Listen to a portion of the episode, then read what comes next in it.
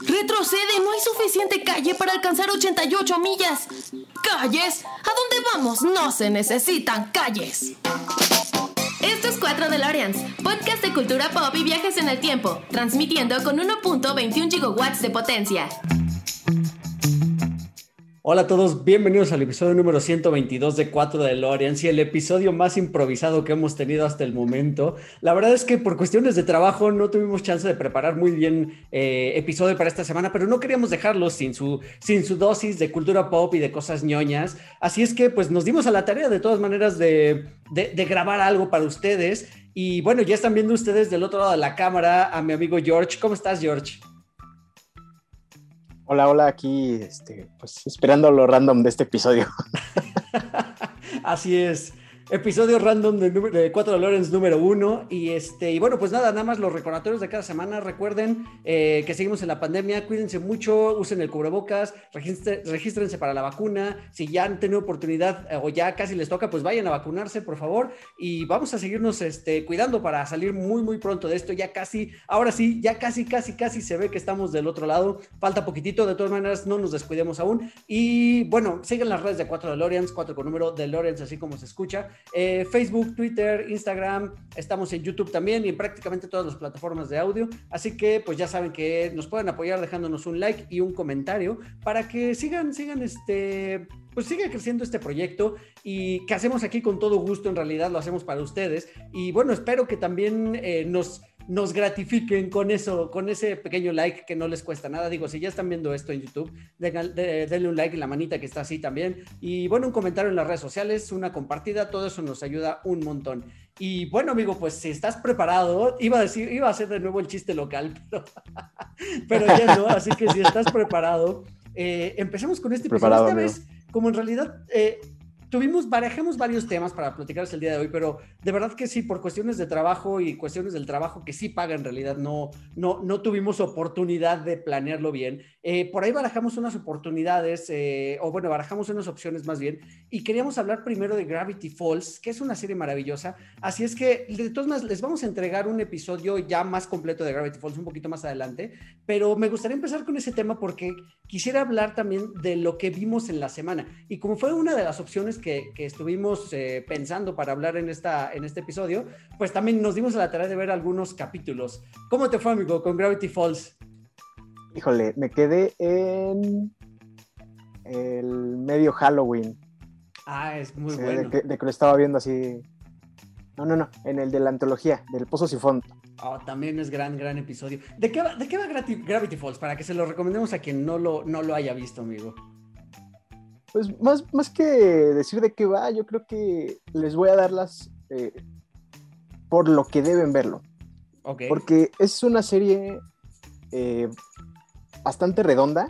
O sea, no es como otras series de Disney que las pasan como son sus capítulos que con, con, un tema que concluye cada episodio, sino si va, si es una serie, válgame la rebusnancia, si está seriada, o sea, si, va, si tiene continuidad, Solamente son dos temporadas, pero cierran muy, muy bien. O sea, se siente el círculo perfecto y como el creador la, la cerró completamente, lo más completo que pudo. Y es muy divertida, eh, toca temas sobrenaturales, es cómica. Ciencia ficción. Eh, es como, así, eh, es sobrenatural ciencia ficción porque, o sea, es que ese es el valor que tiene, o sea, toca un poco de todo. Toca fantasmas, toca aliens, toca criaturas sobrenaturales. Viajes en el tiempo. viajes en el tiempo, sí. Y es, el, eh, es este, mucho de lo que es Gravity Falls, o sea, nunca te vas a ir decepcionado. Es, es muy como para niños, adolescentes, pero hay chistes que también captas tú como adulto, entonces está, es, yo la recomiendo siempre. Es de lo mejorcito que tiene, que tiene Disney Plus. Bueno, Disney. Sí, sí, sí, correcto. En realidad es, es una serie de, de, animación. La verdad es que, pues es una caricatura que yo creo que se le puede dar lectura a varios niveles. O sea, si eres niño, te va a gustar un montón, eh, o bueno, a los niños les va a gustar un montón. Eh, espero, ¿crees que niños nos estén escuchando? Espero que no, porque de pronto decimos muchas, perdón, muchas barbaridades. Pero bueno, tal vez este, padres con niños que les puedan poner. Digo, porque este es como para chavorrucos, como para los que ya están siendo vacunados. estamos siendo vacunados. que ya estamos siendo vacunados, es correcto. Sí, es una serie de animación, la verdad es que como decía George, bastante redonda. Trata sobre dos, una pareja de hermanos, en realidad son gemelos, y llegan a pasar el verano a un pueblo en Oregon, que es raro normalmente que en estas series de ficción como que mencionen un lugar en específico. Aquí quizá el pueblo es ficticio, pero bueno, Oregon es un estado de los Estados Unidos eh, en una zona boscosa. ¿Estados Unidos existe? Así ¿No es, invento de Hollywood? No, no es invento de Hollywood. y, bueno, Ahora vamos a decir este que Los Ángeles y Nueva York también existen. solo en las películas. Nueva York solo en las películas. ah, ok, ok, ok.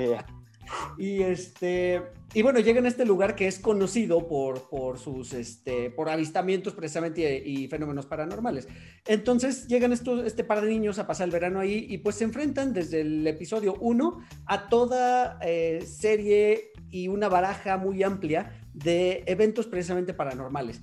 Eh, la verdad es que sí, como, como dice George, es una serie muy divertida. Eh, decía yo hace un momento, se puede leer a varios niveles. A nivel infantil hay chistes muy bobos y muy sencillos. A nivel un poquito más profundo y más adulto, hay chistes que son hasta incluso con un sentido mucho más específico. No, no doble sentido, iba a decir doble sentido, pero no en el, en el, este, en el significado de la palabra eh, doble sentido sexual, sino al contrario, sino tiene un sentido infantil y tiene un sentido incluso hasta más sarcástico.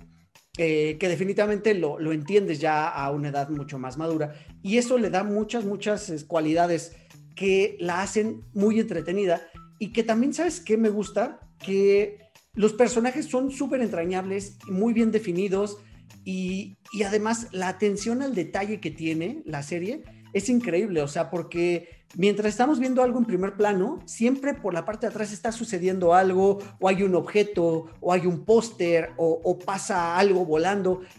O sea, y son cositas que van relacionadas de una con la otra.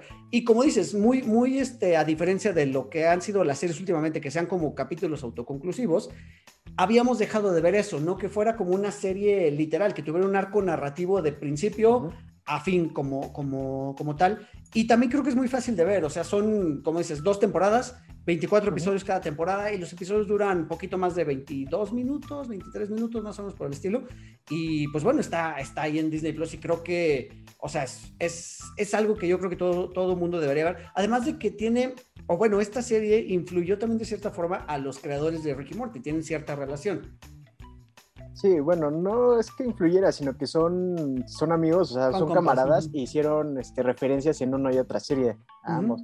De hecho, en Ricky Morty aparece unos, en la Ciudadela aparecen Mortis gemelos, que son niño y niña, y están uno con una gorra y el otro con sus, este, con una, creo que es una flor, tipo Mabel.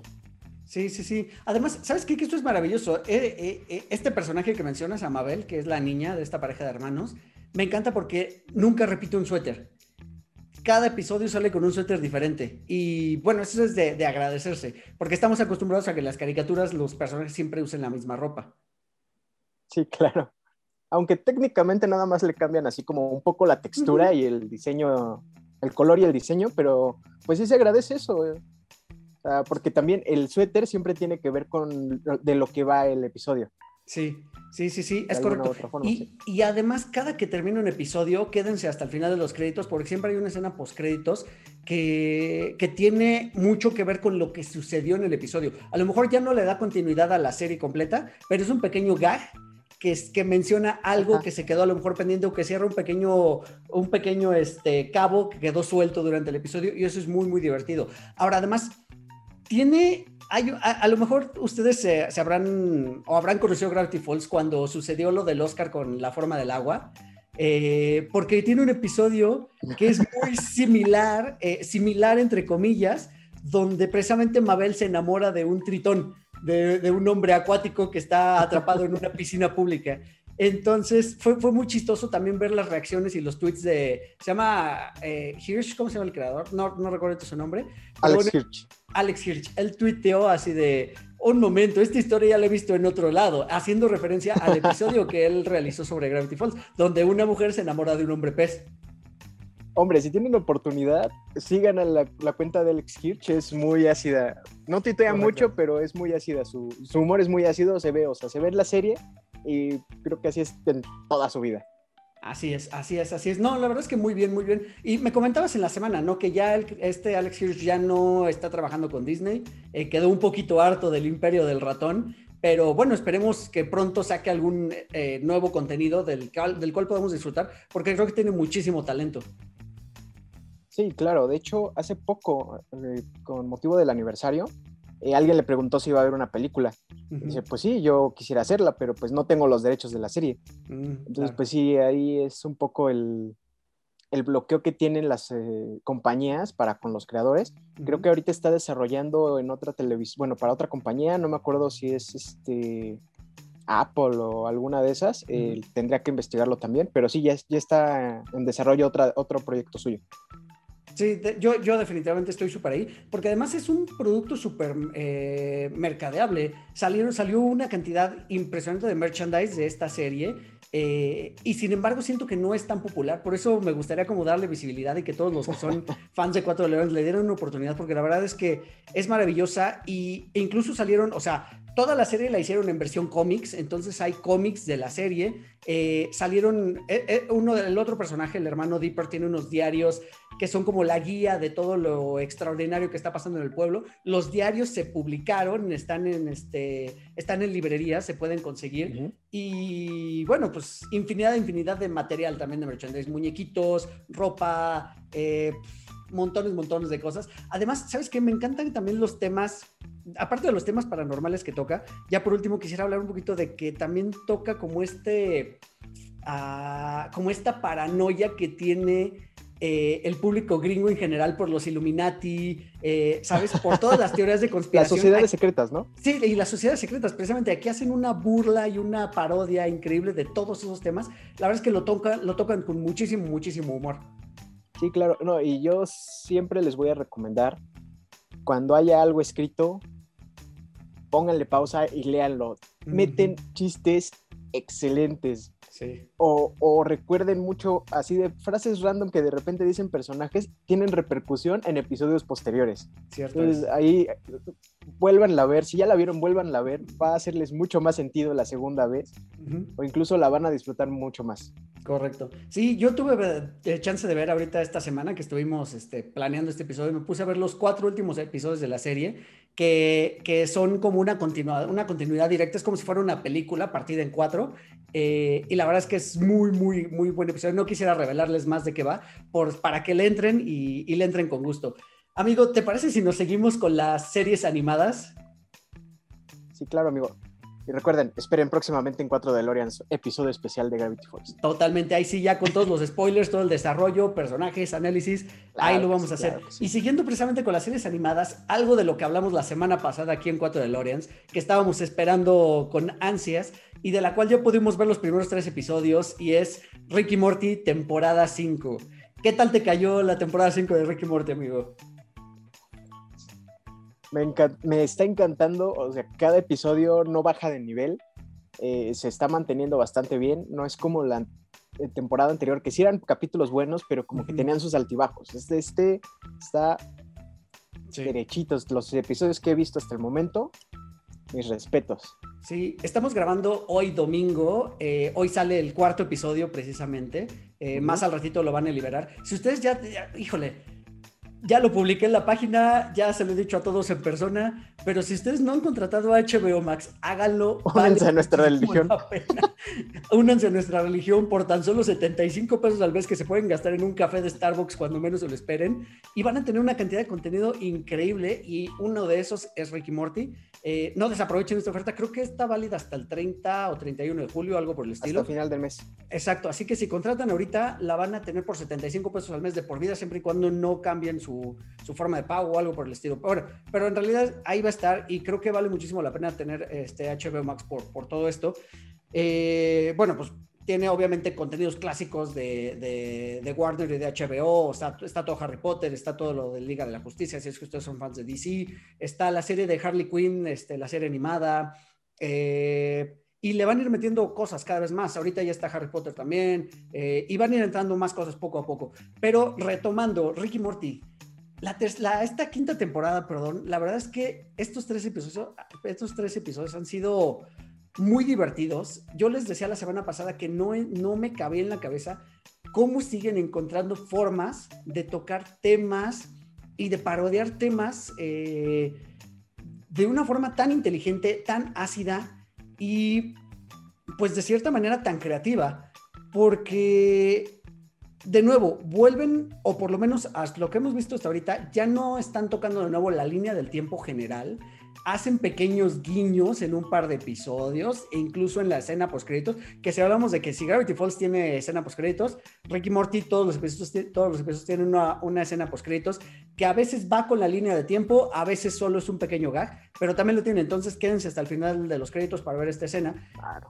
Pero estos tres episodios están maravillosos, los tres me han gustado mucho, en particular el segundo, el segundo episodio eh, es, muy bueno. No sé si hacerles un pequeño spoiler de lo que va. No, amigo, no, no, no. No, no, no, lo hacemos. Esperémonos hablar bien de, de Ricky Morty. Aunque sí me cayó la boca, en serio. Ese, ese segundo episodio me voló una de mis teorías más fuertes. véanlo, véanlo, en serio. Búsquenlo. Sí, sí, sí. Contraten HBO. HBO, patrocínanos. Por lo menos danos una cuenta gratis por favor. No, de hecho, ¿recuerdas que la semana pasada para el episodio de Ricky Morty platicábamos que Morty parece estar destinado a no ser feliz? Creo que aquí se ve muy claramente, o sea, en los tres episodios sucede algo que, que sí, o sea, que lo vemos a pobre Morty, está destinado a eso, a no ser feliz pero también vemos crecimiento porque... Mucho.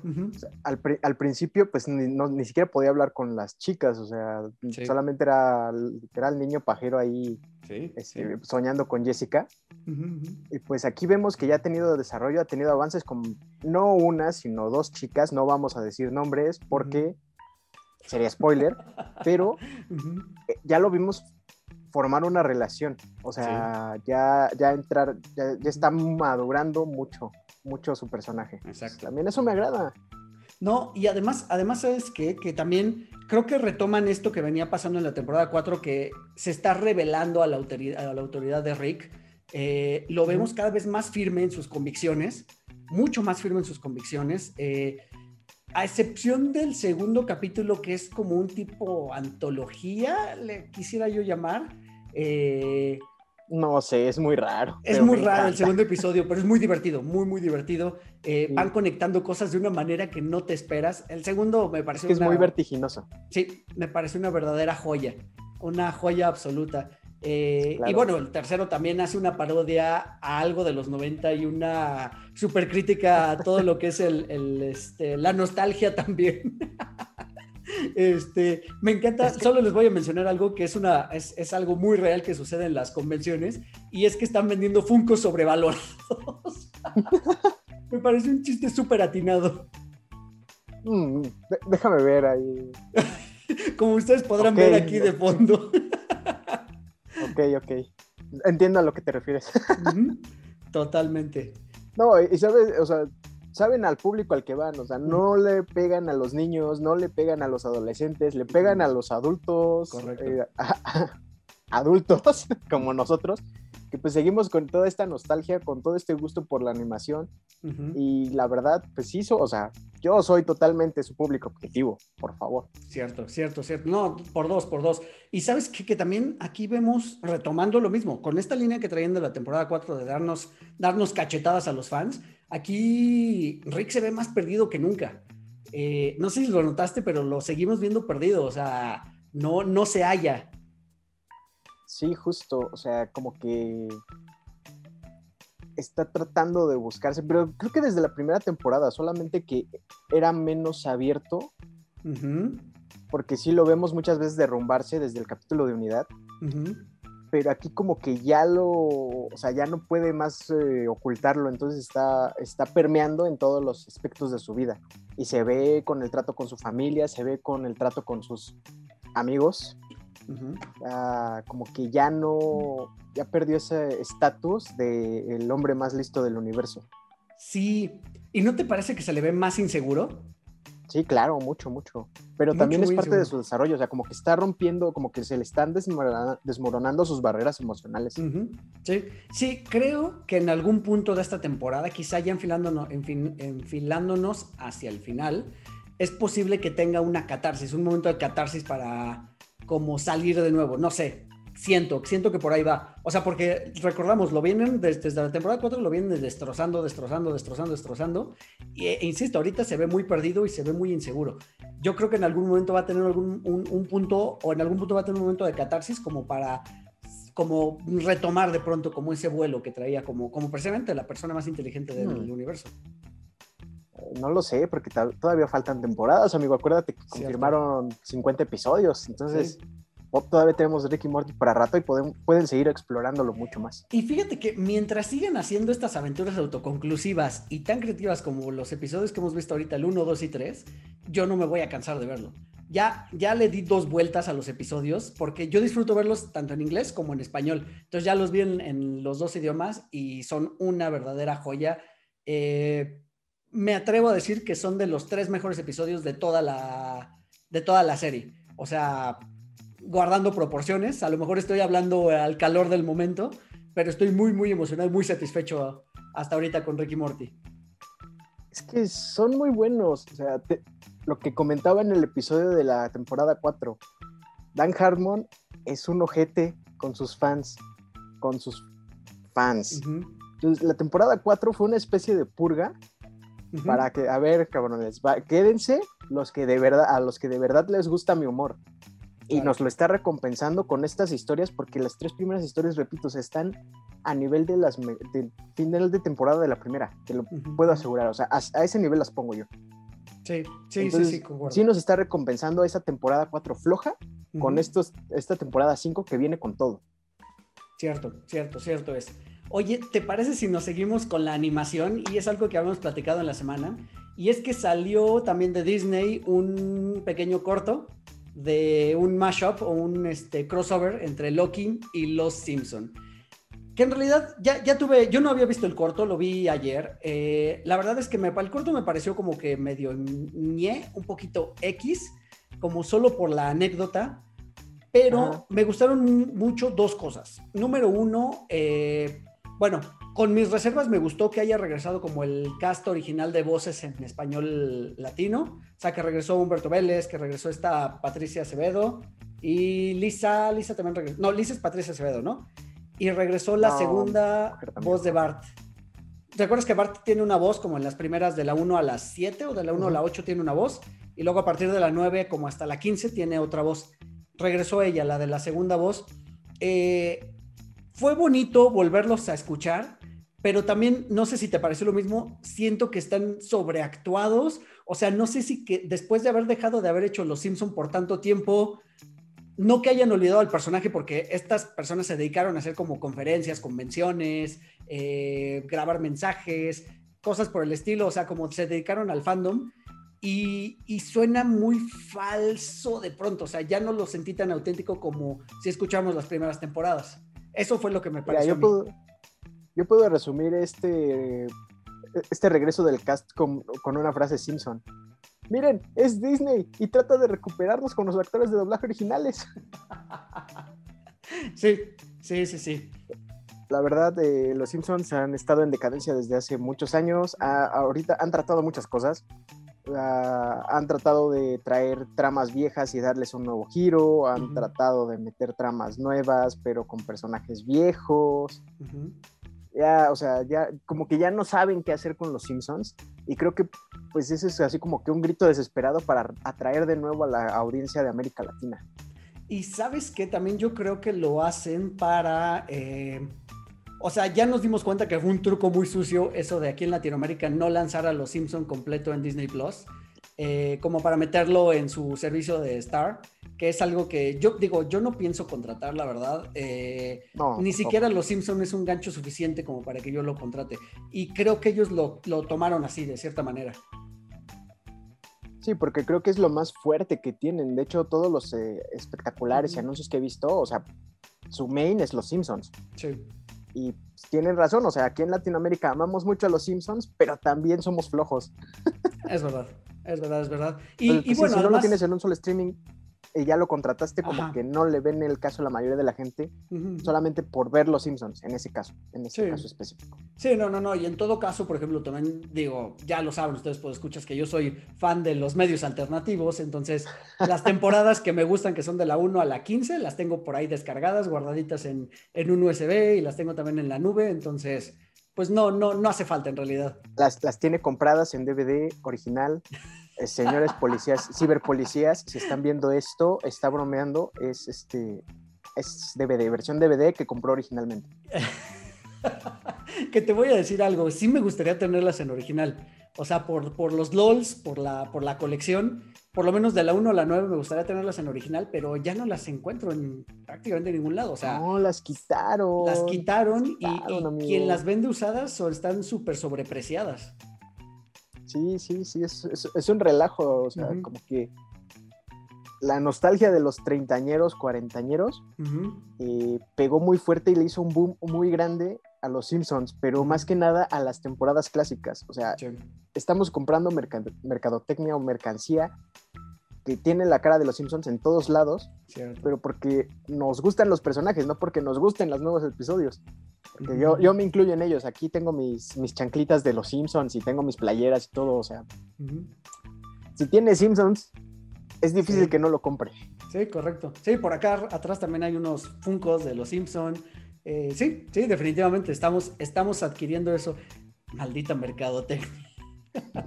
Funciona conmigo. Funcionó conmigo y conmigo.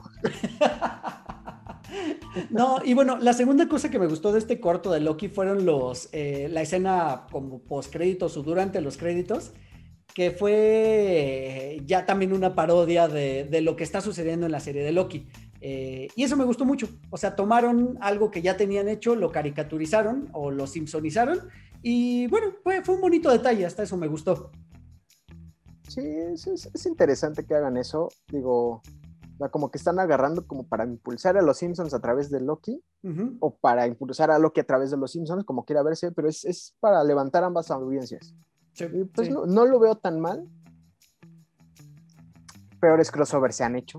Totalmente.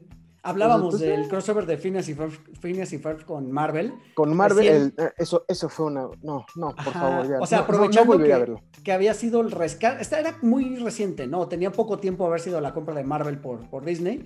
Y aprovecharon la caricatura infantil de ese momento eh, para hacer un crossover con, con, Marvel. Y la verdad es que sí fue, fue terrible. Fue algo. Sí, lo vi también y no lo volvería a hacer. Sí, no, claro. Y es que Disney no termina de entender que a pesar de que los superhéroes le atraen mucho a los niños porque son coloridos y lo que sea, sí tienen un dejo de seriedad que no saben respetar del todo en sus series animadas. Sí, sí, sí, sí, correcto. Es correcto, es correcto. Oye, siguiéndonos con los superhéroes, eh, vimos Loki, por supuesto. Llevamos ya claro que sí. cinco semanas viendo Loki. Eh, hoy, hoy que ustedes están escuchando esto es martes. El día de mañana sale el último episodio y si todo sale como está planeado, el próximo martes les vamos a entregar ya un episodio completo de Loki, así que no le vamos a entrar mucho, solamente vamos a hacer unos pequeños apuntes. Por si no la han visto, de verdad, vayan a verlo eh, junto con Black Widow. Me parece, Black Widow, perdón, junto con este WandaVision, me parece una serie muy, muy creativa porque se separa de todo lo que había venido siendo el universo Marvel del que yo he escuchado mucha gente que está cansada de que teníamos que tomarnos un descanso, que fueron demasiados años y demasiadas películas, que estamos hartos de los superhéroes y, y pues bueno, quizá ellos, pero yo no, o sea, yo todo lo que de superhéroes lo voy a consumir.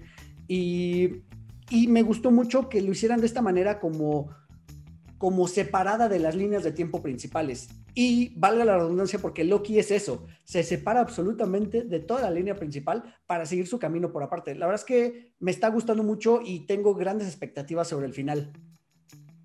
Sí, claro, es... Ah, no sé, no sé. Eh, pues justo lo, hablábamos eh, hace unos días. Yo pienso que todo va a caer así de, va a encajar todas las piezas así, va a caer como dominó. Espero porque si no tendría que hacer un episodio de esos tediosos, largos, explicativos que termina como quitándole el ritmo a la serie. Yo espero que sí hayan dejado muy bien cimentado todo, para el final. Eh, tengo muchas expectativas al respecto, así de estoy muy expectante de quién va a ser el, el villano final o el jefe final. Ah, sí. Este, híjole, no sé si es spoiler, pero creo que es amor. sí. Se tenía que decir y se dijo. Mira, yo creo que podemos mencionar para las personas que no han visto Loki hasta ahorita o que no le han entrado, eh, Fidel, si nos estás escuchando y no, no le has entrado, la trama principal de Loki es muy sencilla. Si ustedes recuerdan, si ustedes recuerdan durante es en no es en Infinity War, en la siguiente, en Endgame. En Endgame, cuando los Avengers hacen su salto en el tiempo, eh, y van a tratar de recuperar como las... Time haste, por favor. Las piedras del infinito. Eh, en una de esas sucede un accidente con Hulk y unas escaleras, un chiste bastante... Sí, a mí sí me causó gracia, la verdad. Está soso. Eh, sí, pero Está... Ah, la verdad es que a mí me dio, a mí sí me dio risa. Soy, yo soy un facilote, la verdad. bueno, el punto es que ahí, si ustedes recuerdan esa escena, Loki roba el tercer acto y desaparece. Eh, acto seguido, justo ahí es donde empieza la serie de Loki. Eh, él roba el tercer acto, acto seguido llega una autoridad del tiempo y lo bueno, Primero, se va a Mongolia. Bueno, se, primero que nada llega a Mongolia. Se transporta a, Mongolia. ¿Por qué? No sabemos. Pero bueno, llega a Mongolia.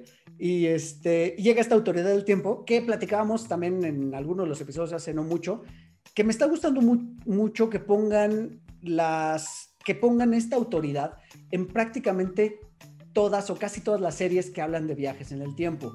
Eh, en Gravity Falls lo tenemos. Eh, Time Baby.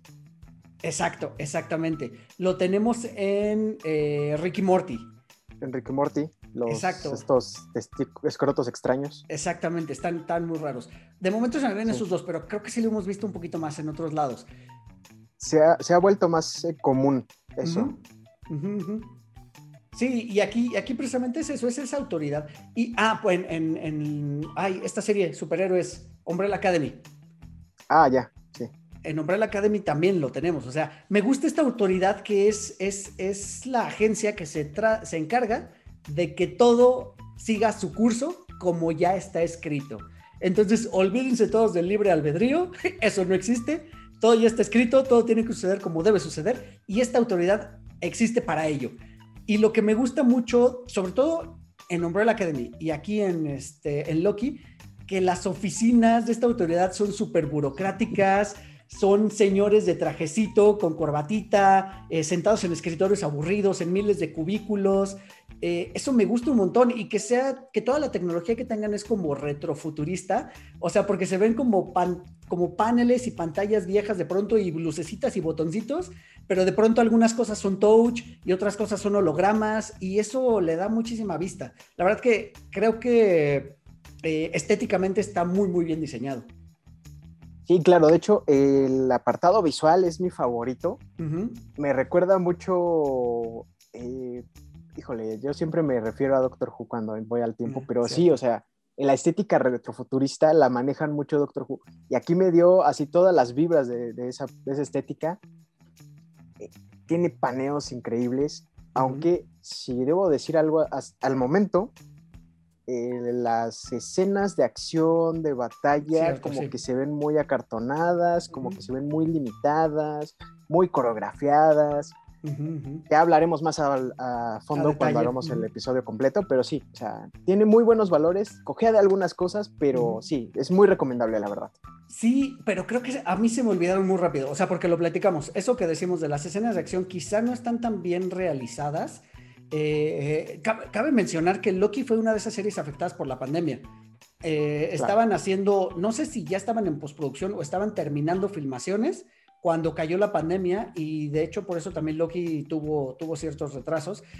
Eh, quizá, quizá lo afectó un poquito eso, pero sí, las escenas de acción no se ven tan bien realizadas. Sin embargo, si lo dejas pasar, eh, te vas a entretener muy, muy, muy, muy, este, o sea, te vas a entretener mucho más bien. Eh, a mí me pasó, yo lo noté, pero como que se me olvidó muy rápido. No sé, amigo, hay, una escena en particular donde hay una escena, una batalla muy grande, no ah, voy a ahondar más, pero discúlpenme, la escena de Don't Stop Me Now de Shaun of the Dead se ve menos coreografiada que eso. Perdón. Pero, en fin, vamos a dejar Loki hasta aquí porque no quisiéramos arruinarles a nadie la sorpresa, porque cada episodio... Vayan a verla.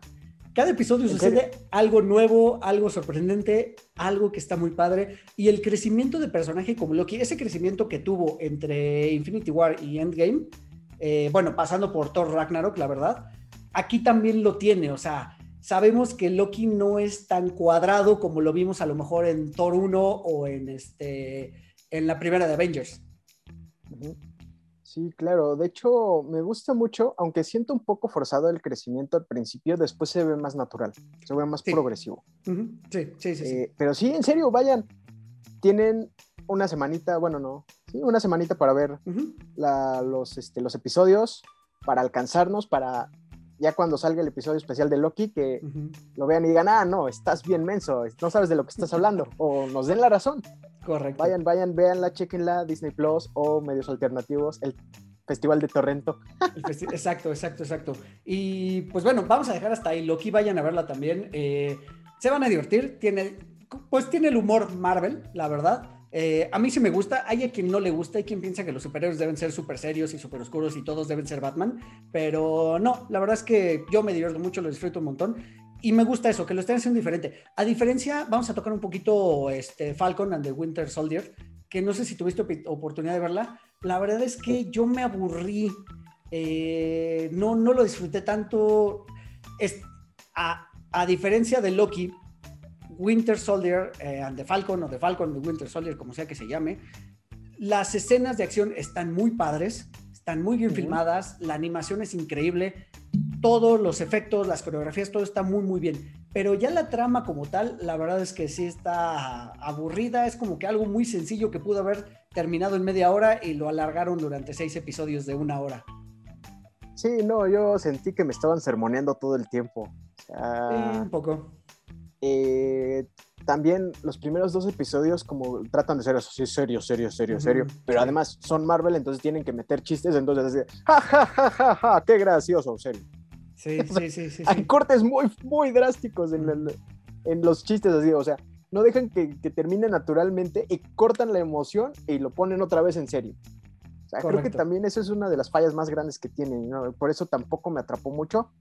La terminé de ver por compromiso, por si hablábamos de aquí, aquí de ella, pero nada más. Sí, por dos, por dos. Yo también nada más la terminé de ver por compromiso y no, incluso el villano antagonista no, nunca, nunca entendí bien cuáles eran sus motivaciones, no conecté con el villano, este, hubiera preferido un malo de Malolandia en esta ocasión, porque aquí lo quisieron hacer demasiado profundo y demasiado moralino, entonces, sí, no. Es que sí, se siente como un sermón, así como tu abuelita regañándote por, no sé, hacer algo malo. Sí. Que realmente no es malo. Así, por, por ah, ándale, como tu abuelita regañándote por ver el Pokémon en la tele, porque eso es del diablo. Así me sí, sí, un, poco. Un, regaño sin razón y sin conocimiento. Hablando, y hablando de personajes moralinos, regresando un poquito a Ricky Morty, episodio número 3, ¿se acuerdan de nosotros? Hay un personaje moralino ahí, eh, muy, muy divertido. sí, caray. La verdad es que... Y coméntenos si quieren que hagamos este después de que termine la temporada del episodio o nos esperamos hasta la siguiente. Va, que va, me late, me late. Sí, que nos dejen un comentario. Vamos a pasar al siguiente tema, amigo. Y siguiéndonos con viajes en el tiempo ahora y cambiando de plataforma, nos vamos hasta Amazon Prime para platicar del estreno de la semana pasada. Eh, esta película que tuvo anuncios espectaculares aquí en Ciudad de México por todo el periférico. Eh, que tuvo anuncios en la televisión también, si mal no recuerdo, que tuvo anuncios en YouTube, que nos pasaron el tráiler hasta el cansancio, y es esta película protagonizada por Chris Pratt. Eh, la Guerra del Mañana, que la verdad es que es de esas películas como de acción, película 100% de señor, pero, o sea, yo no me la pasé mal, la verdad es que la disfruté. Siento que es una buena película, una película muy, muy entretenida. Para nada me aburrí, pero es muy estúpida. Su argumento es muy tonto. Y también como que los personajes hacen demasiada, demasiada tontería. En, o sea, el guion, el guion, pareciera que el guion lo escribieron media hora, media hora antes de empezar a filmar. Siento que está así como que dijeron, pues no importa, vamos a gastarnos el dinero en los actores, el de los efectos especiales y el guion es lo de menos. No, mira, me imagino, me imagino la junta para, creativa, cada un tablón gigante con un montón de notitas y así de lanzaban dardos. Aliens. Viajes en el tiempo. Guerra. Alaska. O nieve. Eh, problemas familiares. Así me lo imagino. Tal cual.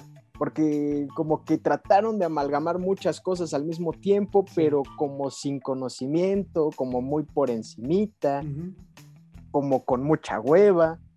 Si apagas tu cerebro para verla, esta palomera tiene acción, trae ahí varias cosas, varios valores de producción buenos. O sea, yo creo que incluso hasta la animación de las criaturas está chida. Sí, sí. Las criaturas en sí, el diseño me gustó. Exacto.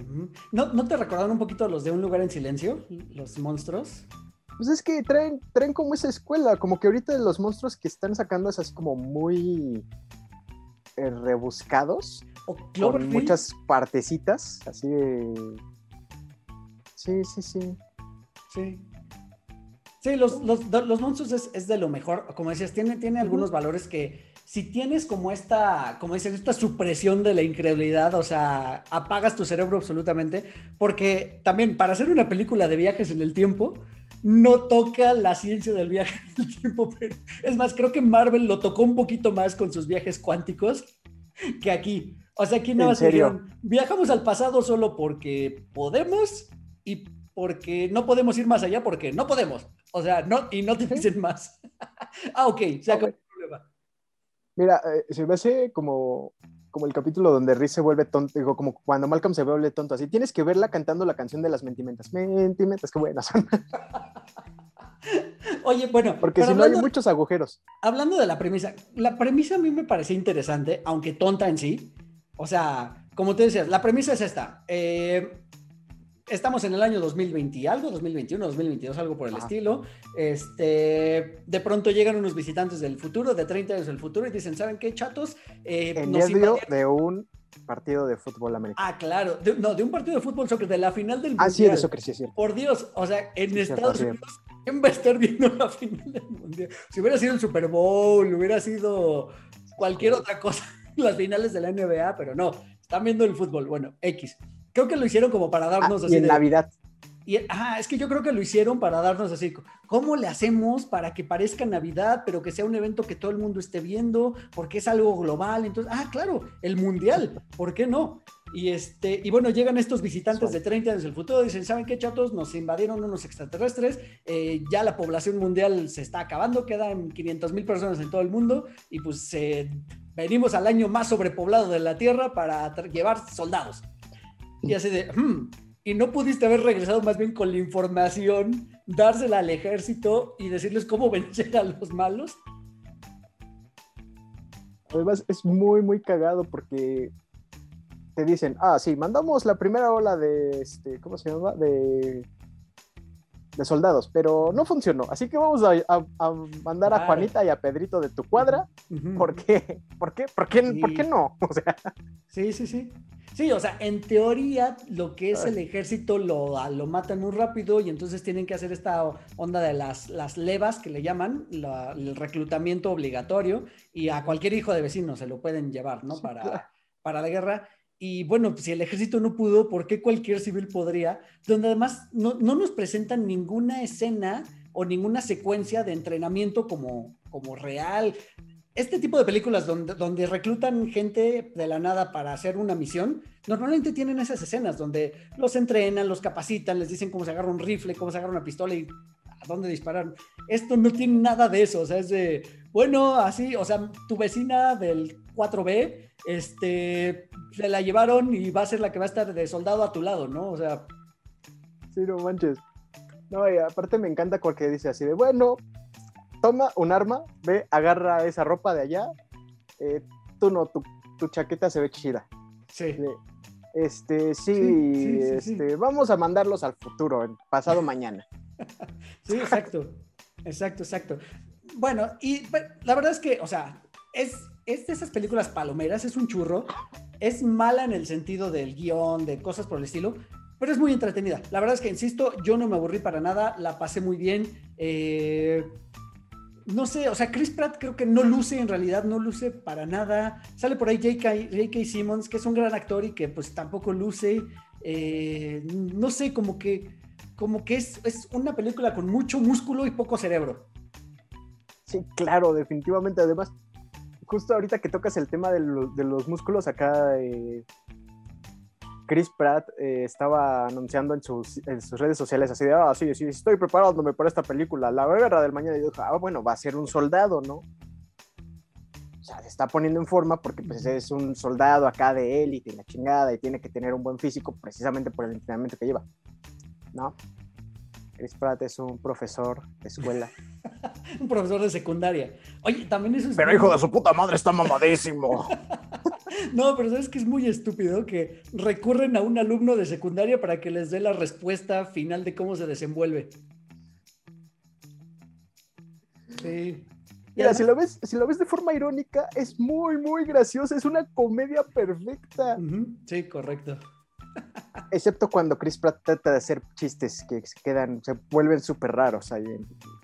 como que no encajan en la trama, así de súper serio, así, oh, sí, la paternidad, mi hijita. Te voy a decir un chiste, amiguita. Sí, sí, sí, no, la verdad es que no, no, no cuadra. La verdad es que sí, mala película, pero de esas malas divertidas. Sí, sí, de, esas que te entretienen las dos horas que dura. Poquito más, creo que es dos horas y media. Dos horas y media dura, o sea, sí, sí está larga, pero insisto, a mí no me aburrió, no me aburrió, me la pasé, me la pasé bien. Eh, ¿Qué más vimos en la semana, amigo? Espera, quiero acotar algo. Ah, vas, vas, vas. Este, bueno, ya que termina la misión en el futuro y que ya tienen el, la clave para derrotar a estos alienígenas, yo pensé que iba a acabar dije, ah, ah bueno, va a regresar a su época y ya no va a pasar nada. Veo el reproductor, todavía le faltaban como 50 minutos. ¿Qué, ¿Qué, rayos van a hacer en 50 minutos? Y ya después, o sea, como que como cortaron y empezó otra película. Sí, cierto, cierto, cierto, cierto. Es verdad. Fue muy random eso. No, además de Chris Pratt, nadie, creo que Chris Pratt nunca vio películas de viajes en el tiempo y no sabe cómo funcionan las líneas ah, temporales. las paradojas se las pasan por el arco del tiempo. Sí. No, y además porque él estaba empeñado en salvar a su hija en el futuro, ah. sin darse cuenta que si viaja al pasado y evita que todo suceda, la salva. Pero ¿qué tal si era como Trunks del futuro, amigo? Que su, rama seguía existiendo, nada más cambiaba su propio futuro. O bueno, como Loki, llegaba esta autoridad que tiene que venir a cuidar que todo suceda. Ándale, sí. Sí, sí, sí. No, la verdad, malísima película. Sí, cogía muchísimo del, guion. Oye, te preguntaba, ¿qué más vimos en la semana? No sé si lo platicamos. ¿Tuviste chance de ver este, este estreno de Netflix de terror, Fear Street? No, amigo, ya no tengo Netflix, me votó. Ya dejé de ser ah, este, sanguijuela. Sí. Tienes toda la razón. Bueno, yo les voy a platicar muy A ver si estás viendo esto, gracias por prestarme tu cuenta por como cinco años. Y si estás viendo esto, me prestas tu contraseña otra vez. Sí. Eh, les voy a platicar muy rápido de Free Street, que es esta trilogía de películas de terror eh, de Netflix, que son, la verdad, están basadas en, libros de R.L. Stein, que si ustedes recuerdan a R.L. Stein, fue quien escribió la serie de Escalofríos, eh, de la cual también tuvimos serie y tuvimos películas. Y es ese tipo de terror muy, muy adolescente, casi tirándole a lo, a lo infantil o a lo, sí, a lo, a lo pre-teenager. Entonces, la verdad es que es como muy simple. Creo que una vez que aceptas eso, puedes disfrutar estas películas. Vi la primera, eh, también me pareció muy divertida entiendes que los personajes son teenagers, que es un mundo teenager donde pareciera que no existen los adultos, porque de verdad, o sea, los protagonistas hablan, ay, sí, mi papá es bombero y mi papá es policía y mi papá es no sé qué, pero los papás nunca se aparecen, o sea, nunca sale un adulto, o sea... Eh, Parece serie de anime. Exacto, un poco, un poco así. De hecho, hay una matanza en, el, en, un hospital y van los protagonistas con la policía a decirles, oigan, es que pasó esto en un hospital y así de, o sea, no son ni para mandar una patrulla a ver si sí o si no pasó, o sea, de, entrada, de, inmediato descartan absolutamente todo. Tiene como mucho este feeling de, de la fórmula que ya tiene Netflix con Stranger Things, por ejemplo, como ese look de ese filtro. Aquí se esfuerzan muchísimo en hacernos entender que son los noventas, eh, nos ponen igual hit tras hit de los noventas, este, uno tras otro. Entonces, creo que se esforzaron mucho en eso, pero es divertida. Dime. Pero de hecho creo que ese es su, su gancho, ¿no? Porque es una trilogía y vas, eh, es así de, ah, bueno, esta pasa en 1900, creo que es la de 1980. Eh, 76. 1970, ah, 1976. La del 76 y la última es 1666 o sea, ese es, ese es como su cosa, así de, está súper ambientada en, ese, en esa época. Entonces, pues yo creo que también por eso están tratando de explotar mucho la época. Sí, ahora te voy a decir algo que me gustó. Me está gustando, porque ya hoy en la mañana empecé a ver la segunda. Eh, yo dije, vi la primera, dije, ok, me entretuvo, no me encantó, yo creo que no voy a ver las otras dos después de haber leído reseñas y comentarios de que la segunda está mejor que la uno, dije, bueno, le voy a dar una oportunidad. La empecé a ver en la mañana y la verdad es que aquí donde, le da, donde está la tele, de pronto le da el sol en la mañana, así cuando está amaneciendo, y, y hay un punto de la película que es oscura, entonces ya con el reflejo de la luz, pues ya no veía yo nada. Entonces dije, no, esto lo tengo que pausar y lo voy a ver más, más al ratito. Eh, pero van bastante bien porque ya la segunda es precisamente en los 70s, entonces toma mucho esto del ambiente de los slashers de, de esa época eh, muy, muy a lo Jason, muy a lo Halloween, tiene también todo ese feeling. Y, este, y sí, sí la voy a terminar, o sea, parece, parece que va bien. No da miedo, la verdad es que no da miedo, pero está muy divertida si a ustedes les gustan como este tipo de acción, terror. Eh, y si ustedes disfrutaron esas películas, eh, Pesadilla en la calle del infierno, eh, Viernes 13, Halloween, La masacre de Texas, tiene como ese feeling mucho, mucho, mucho más relajado, porque definitivamente es para, para edades eh, más cortas, o sea, de 13, 15 años más o menos. Entonces, la verdad es que también igual, si eso lo dejas pasar, te vas a divertir un montón. No, es que además es como la cosa de R.L. Stein, ¿no? O sea, que sea como, como humor negro, una especie de humor mórbido, que sí de repente te llega a dar un sustito, pero la mayoría del tiempo es como más relajada, más, este, más como en juego. Sí. Entonces quiero pensar que también va por ese lado. Ah, bueno, y sabes que yo tengo un reclamo para Netflix, para variar, que toda la publicidad era, eh, la hicieron basada en que iba a salir o iba, o pensamos que le iba a protagonizar Maya Hawk, la hija de Ethan Hawke y Uma Thurman, y sale en la primera película, en la primera secuencia, y se le escabechan. Entonces, tengo ese reclamo porque ya no volvimos a ver a Maya Hawk, que es una actriz que me encanta, o sea, la verdad creo que lo hace muy bien. La verdad es que sí. Pero oye, amigo, el clickbait vende. Sí. Y Netflix ya aprendió a hacer clickbait. No, y además ya sabes que Netflix, con sus métricas, este, que nunca dice cómo mide, pero con que le des clic, aunque hayas visto 10 segundos, ya con eso, con eso cuenta como que la viste. Y entonces con eso ya infla sus números. Eh, pero bueno, sí, sí voy a ver la, la segunda y terminando de ver la segunda, pensaré a ver qué tal la tercera o dice, a lo mejor por compromiso veo la tercera pues voy a buscarla también, voy a buscarlas también. Igual si quieren, si quieren episodio al respecto de Cuatro de Lorians, coméntenlo, por favor. Comenten los videos. así es, así es. Coméntenos y si, si, les, si les parece, hacemos este un episodio ya que haya terminado la trilogía y analizamos eh, las tres películas que, insisto, están divertidas, no, no son malas del todo. Eh, amigo, algo que tú me recomendaste hace tiempo y empecé a ver apenas. Ufas, a ver, ¿qué, de todo? Porque te he recomendado muchas muchísimas cosas. Me has recomendado muchísimas cosas. Es una muy buena fuente de recomendaciones, aquí se los digo. Así que si no tienen nada que ver, pregúntenle a George. Ahí búsquenlo en Twitter o en, Facebook para que les diga que ver, porque tiene muy buenas recomendaciones. Y la que empecé a ver es Esta mierda me supera. Eh, oh. Es una serie, una miniserie, creo que son seis u ocho episodios de 20 minutos cada uno. Con la, la protagonista es esta actriz, ahorita se me fue el nombre, la niña que sale en It eh, en, el remake de It, obviamente. Y sale también, uno de ellos, este Stan, creo que se llama Stan, el otro, uno de los niños, también sale en esta serie. Eh, llevo dos episodios y la verdad es que estoy fascinado. Me ha gustado muchísimo. Creo que es la mejor versión de Carrie que se ha hecho, o la mejor adaptación de Carrie que se ha hecho. Está más, más llevada al piso, bueno, más este, plantada en el piso, no tan fantasiosa. Está, está interesante. Pero bueno. Cuéntanos más de, esta mierda. No, amigo, ¿qué crees? ¿Te digo un secreto? Yo no te recomendé esa. Sí, claro que fuiste tú. Te lo prometo, fuiste Yo no la he visto, amigo. ¿No la has visto? Yo la que vi fue la de The End of the Fucking World. Ah, va de eso. Bueno, va, eh, creo que es del mismo creador de cómic. Tienes, amigo? toda la razón. Bueno, entonces no le hagan caso a George porque no les recomiendo esta mierda me supera, pero vean porque de verdad está pero muy No, pero de hecho sí, lo que pasa es que ya no, ya no he podido verla porque lo mismo. maldito Netflix. Pero sí, o sea, de hecho, sí me la recomendaron mucho. Eh, me llamó la atención el tráiler y justamente se ve más, más aterrizada. Eh, vi un resumen y sí, o sea, no puedo hablar más al respecto porque estoy hablando desde un resumen. Pero sí se me hace bastante interesante la premisa. Mucho, mucho, mucho. Yo, yo te lo puedo decir como fan de Carrie de la novela y como fan de la película original. Vi la, el remake con Chloe Grace Moretz no es malo. No, está toda. No es tan rara. Sí, está raro, pero no, no es tan mal. O sea, por lo menos los efectos especiales están muchísimo más aterrizados que la de los 70s. Eso es, eso es un hecho. Eh, y me está gustando mucho más cómo va toda la construcción de personajes aquí. No, es que ¿sabes cuál es el problema con esa? Es que Chloe es carismática. Entonces no le crece el bullying. Eh, Tienes toda la razón. Sí, de, hecho aquí, por ejemplo, esta que es la misma actriz, aquí repite un poquito su papel de Beverly en It. Eh, igual es una niña como, como rechazada.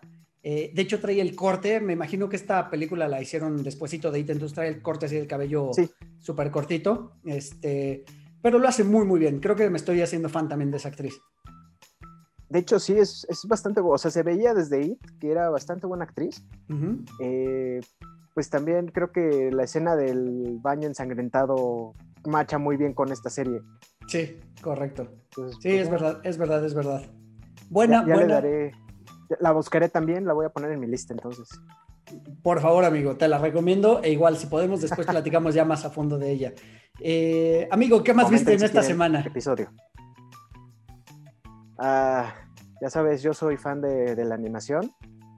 Eh, ahorita estoy viendo The Owl House de Disney. Eh, está la primera temporada en Disney Plus. La segunda temporada está en transmisión, así que no la estoy viendo. Guiño. Guiño, Para los que no vieron esto o que nos están escuchando. Eh, está interesante. Es este sobre brujería, sobre una, un mundo mágico. Eh, me causa mucha gracia las, referencias que hace a Harry Potter y cómo las manda al carajo. O sea, se burla mucho todo el tiempo, por lo menos la primera temporada se burla mucho de Harry Potter. Eh, las, tonterías que ponen, por ejemplo, hay un chiste donde cuando está entrando esta niña, Luz, la protagonista, a la escuela de magia, donde le dice, ah, bueno, eh, tienes que escoger eh, el tipo de magia que quieres utilizar este, y te vas a quedar con esta todo el año, bueno, hasta el resto de tu vida. Dice, ¿que no hay una especie de sombrero que nos diga por dónde podemos ir? Dice, sí, pero ya no lo usamos. ¿Por qué? Y ponen un flashback de que le pone el sombrero y el sombrero se come la cabeza del niño. Entonces está, muy chistoso. Tiene, tiene este humor muy ácido que me gusta mucho. Eh, los protagonistas son un poco. Son poco convencionales. Y es muy dinámica, es lo que me gusta mucho, que es, que es muy dinámica, llega a ser hasta random por ratos, pero también me gusta porque te mantiene pegado a la pantalla. Ok. sí, sí, me, me, llamó mucho la atención, la estoy viendo, ahora sí la estoy siguiendo semana a semana, así como Ricky Morty. Entonces, eh, denle un chance si les gusta este tipo de humor, que tal vez a sus hijos, tal, porque ya, ya estamos en edad de tener hijos. Yo no. Yo tampoco, pero hay gente que sí quiere tener hijos y que tiene hijos, creo. No, sí, sí tenemos por ahí seguidores con, chamacos, entonces. Sí, definitivamente. Para, entretener a las bendis. Totalmente, totalmente. Oye, amigo, yo quería platicar muy rápido de. Ayer vi la final de la Copa América. sé que son cosas que no platicamos generalmente en este podcast. Eh, solo quería expresar mi opinión. Qué mal partido. Qué horrible Copa América. Brasil-Argentina, el juego soñado por todos los aficionados al fútbol. Y fue malísimo, malísimo, malísimo. Estaba escuchando la narración de los comentaristas. Decía que se cometieron, se cometieron más de 50 faltas. Entonces fue un juego súper cortado y nada más. Quería decir eso. no le grita a la tele. Sí. No sé si seas fanático del fútbol, amigo, pero bueno, solo quería comentar eso. no, Hablando de cosas que vimos en la semana. Sí, me sonó a, Abraham Simpson gritándole a la nube. ¡Oh, maldito partido horrible! Sí, sí, literal fue como cuando van los Simpson a ver el juego de fútbol para entre Portugal y México para ver quién, qué país es territorialmente más grande. Así, tal cual. A ver, bultos, hagan algo. Sí. Sí, sí, sí. No, no manches, amigo. Y. Ah, ya, pues fuera, fuera, fuera, fuera, perdón. No, adelante, adelante. No, quiero decir, fuera de este pequeño paréntesis deportivo, no, dos recomendaciones más de HBO Max que empecé a ver y que incluso ya le había yo platicado a George que tiene que ver, que es una es Mayor of Easttown, es esta serie medio de drama, thriller policial con Kate Winslet. Eh, una Kate Winslet como no la habíamos visto nunca en realidad, o sea, ya una Kate Winslet entrada en años. Ella es una policía de un pueblito, o sea, es una policía local. Es una localidad muy pequeña eh, al norte de los Estados Unidos, donde pues es típico pueblo, ¿no? De pueblo chico, infierno grande, todo el mundo se conoce. Eh, ella es amiga de todos y prácticamente pues le hablan como hasta para bajar al gato del, que, no se, que, no se puede bajar del tejado, ¿no? Eh, para ese tipo de cosas. Y bueno, empiezan a suceder una serie de acontecimientos pues más profundos, que es algo que no está acostumbrado este, este pueblo. Y, bueno, Kate Winslet pues se ve envuelta en estos misterios que tiene que resolver y que además tiene que lidiar con problemáticas de una mujer de edad ya madura, eh, lidiar con su familia, su madre vive con ella, eh, está divorciada, su hija pues le tiene cierto desdén, eh, está lidiando también con un nieto, entonces o sea, como que está muy, muy, muy, vamos a llamarla así, como que muy sentada en una realidad de que pocas veces vemos en personajes, ¿sabes? O sea, que, no los vemos sufrir este tipo de cosas como su, su entorno familiar. Entonces vemos todo este desarrollo y cómo va creciendo el personaje y el misterio que se va desenvolviendo por detrás también es muy, muy interesante porque, eh, pequeño spoiler, nada más por si les llega a interesar esta serie para que la vean, empiezan a suceder, eh, bueno, empieza con la desaparición de una chica del pueblo. Y pues, para variar, la chica es hija de una amiga de Kate Winslet, donde ellas jugaron juntas básquetbol cuando iban a la secundaria. O sea, es la gente que nació en el pueblo, creció en el pueblo y se va a morir en el pueblo. Entonces, eso hace muchísimo más difícil toda su labor. Mira, suena, muy interesante la premisa. Eh, sí hay varias series que agarran eso, o sea, que, dicen, ah, bueno, sí, vamos a mostrar tu, cómo equilibras tu vida laboral con tu vida familiar. Eh, espero que no sea de esas series que toman así de la, la, desaparición o ese evento fuerte como hilo conductor y lo van alargando y alargando y alargando para que al final se termine volviendo una telenovela. Voy a, voy a checarla, a ver qué tal. Eh, pero espero, espero encarecidamente que no se, no se vaya por ese lado, porque muchas veces ya, hasta te olvidas del, del, tema principal, que en este caso sería la desaparición. Sí, no, entiendo, entiendo el punto. Eh, de hecho, no, esta serie tiene siete episodios, o sea, por duración no va por ahí. Eh, lleva como que las, o sea, va como muy equilibrada en eso, ahorita que mencionas la palabra equilibrio, muy equilibrada en eso. Y bueno, tiene un plus, aparece también este Evan Peters, quien también me parece un actor extraordinario, eh, que creo que también está infravalorado. Quizá no lo hemos visto tanto en cine, pero sí lo hemos visto más en televisión. Sobre todo creo que sus papeles, eh, pues sus primeros papeles y más importantes han sido en American Horror Story. Y si no lo reubican por ahí, él es en Kick Ass. Kick Ass 1 es el amigo el amigo que el personaje sigue existiendo y cambia de actor en la 2. Sí, claro, ahí cuando ves a Quicksilver, que, que era amigo de Quicksilver. Exactamente, exactamente, así mismo. Y bien, bien, bien, bien, buen, buen actor. La verdad es que yo se la recomiendo ampliamente. Y segunda recomendación también de HB Max, eh, The Flight Attendant, con Kaylee Cuco. Si ustedes ubican el nombre, pues es Penny de, de, de, Big Bang Theory. Eh, que bueno, aquí es raro porque siempre en Big, Big, Bang Theory la vimos como ese, eh, como ese eh, prototipo, como ese estereotipo de la rubia tonta. Acá la verdad es que la vemos en un papel un poquito diferente, aunque sí mucho, mucho, muy neurótica, muy parecido a, a, esa personalidad que tenía en Big Bang Theory. Y aquí precisamente es ello, es una flight attendant, es una, una sobrecargo, ajá, paréntesis, como que es su cosa, ¿no? Porque yo la veo, bueno, hace la voz de Harley Quinn en la serie de HBO Max de Harley Quinn. Este, y, o sea, sí, súper gritona, súper neurótica, súper acelerada todo el tiempo. Sí. Yo creo que como que es, es su, su, tipo de personaje. Sí, correcto, correcto. Vean Harley Quinn, la verdad, muy bueno las dos temporadas, ¿eh? Y ahí está también HBO Max, ya te mencionamos mucho en este episodio. De verdad, danos un patrocínanos, dame una cuenta, por favor. Es correcto, para no tener que andar mendigando contraseña. Una cuentita, por favor. Eh, Alguien tendrá una pantalla que le sobre.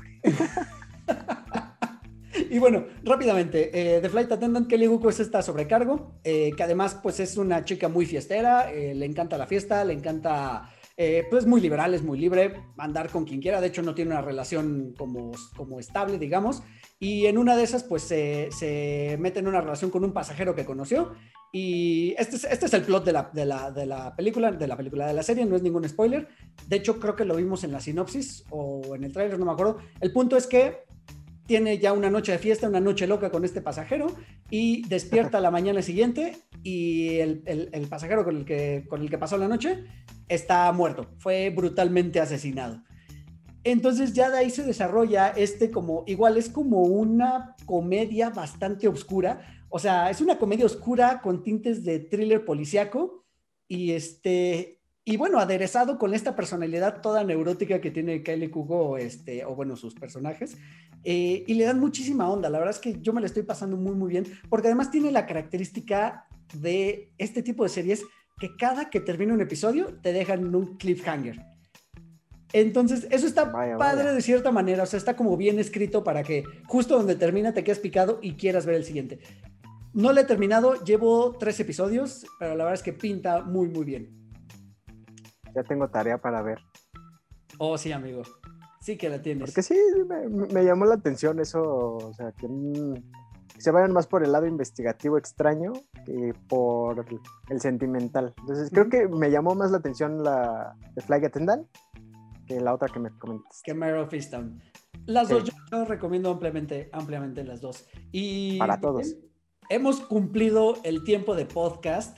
Eh, la verdad es que para hacer un episodio que no planeamos. Creo que salió muy, muy bien. No sé si tengas algo más, amigo, que nos quieras recomendar que hayas visto esta semana. O que hayas visto hace eh, años. O que, o que quieras que veamos. Yo no voy a dejar de recomendar Close Enough. Creo que le están dando muy poco amor a esa serie, como que está muy, muy relegada. Es del mismo creador de Regular Show, pero es para treintones como nosotros que ya estamos muy chaborroqueando. Entonces, véanla, se van a identificar. Si son de nuestra edad, se van a identificar mucho. Muy bien, Close Enough. ¿En dónde Animada también. la encontramos? Es de. Creo que es Apple. Ok. Ok, ah, creo que sí. Apple está sacando buenas cosas. Bueno, en, ocho días de que sale este episodio, la próxima semana se estrena Ted Lasso 2. Eh, estoy muy, muy emocionado. La verdad es que Ted Lasso me gustó muchísimo. Es una serie de fútbol donde no te muestran el fútbol. Eh, me encanta, es, es muy, muy buena serie. Además, ¿sabes qué? Que es como un abrazo, Ted Lasso, porque es un personaje muy amable. No sé si tuviste la oportunidad de ver Paddington. Ajá. Bueno, es como si fuera Paddington en humano. Oh. Ajá, entonces está bien padre. Oh. También la premisa de la 1, para que, para que la veas, amigo, cuando tengas un chance. Él es, eh, él es un entrenador de fútbol a nivel preparatoria, de fútbol americano a nivel preparatoria de Estados Unidos, y lo contratan para que dirija un equipo de fútbol profesional en Inglaterra. O sea, incluso es de la Premier League. Wow. La razón por la que lo contratan es porque la dueña del equipo recién se divorció de su marido y en la separación de bienes ella se queda con el equipo. Y ella lo que quiere es destruir al equipo, que es lo que más ama a su marido. Oh. Entonces, eso contrata a Ted Lasso porque Ted Lasso pues no sabe nada de fútbol, es un entrenador de fútbol americano y lo llevan a dirigir un equipo de fútbol de primera división y, bueno pues la verdad es que se viene como este conflicto entre lo que la dueña quiere hacer y la personalidad de Ted Lasso que es todo un amor. Este, la verdad es que cada vez que, ves a Ted Lasso sí te quieres de abrazarlo del, de lo buen ser humano que es. ¡Qué bonito! Sí, Buena, buena. También de Apple, eh, igual, la recomiendo. Ah, otra de Apple. que merece todo el amor del mundo. No es una serie, es una película animada muy hermosa. Wolf Walkers. Por favor, vayan a darle todo el amor que puedan. Sí. En serio, no se van a arrepentir. Cierto. Cierto, cierto. Sí, película animada que estuvo en las nominaciones al Oscar y fue eh, brutalmente ignorada.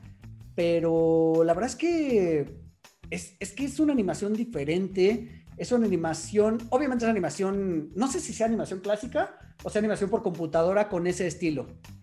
Es que es, es mixta. De hecho, ahorita muchos estudios eh, están yéndose por esa parte de hacer animación mixta, como Klaus Mm, Klaus se storyboardeó todo, o sea, todo fue animación, entre comillas, animación artesanal, pero los interframes, o sea, la animación como tal, la fluidez, fue hecha ya por computadora. Ok, claro. Entonces, están tomando mucho ese camino. Me gusta mucho porque se hacen cosas interesantes. Sí. Como por ejemplo Wolf Walkers. Sí, sí, sí, sí. Y que Wolf Walkers, creo que ya lo hemos platicado en algún momento, la estética es muy bonita. Me gusta mucho que los fondos son como más planos y más dos dimensionales que el resto de los personajes y de lo que está sucediendo. No sé si me explico, o sea, vemos a los monitos dibujados con ciertas sombras y por ejemplo los fondos es como si fueran dibujos de palitos y bolitas de cierta manera, pero no tan así, no, sé cómo explicarlo. Son como tapices. Eso. Como los tapices estos tejidos que, mostraban escenas, así más o menos tienen esa estética los fondos. Cierto. Incluso muchas escenas de este, importantes se ven hasta como vitrales. También visualmente es hermosa. Denle, denle, una checada. La historia está muy buena. Les juro, no se van a arrepentir de verla. De acuerdo, estoy de acuerdo. Les, por dos esta recomendación. La verdad es que muy, muy bonita película. Y pues bueno, ahora sí, amigo, concluimos con el tiempo, concluimos con la misión de entregar un episodio, aunque fuera random esta semana. Eh, te agradezco mucho por, por tu tiempo.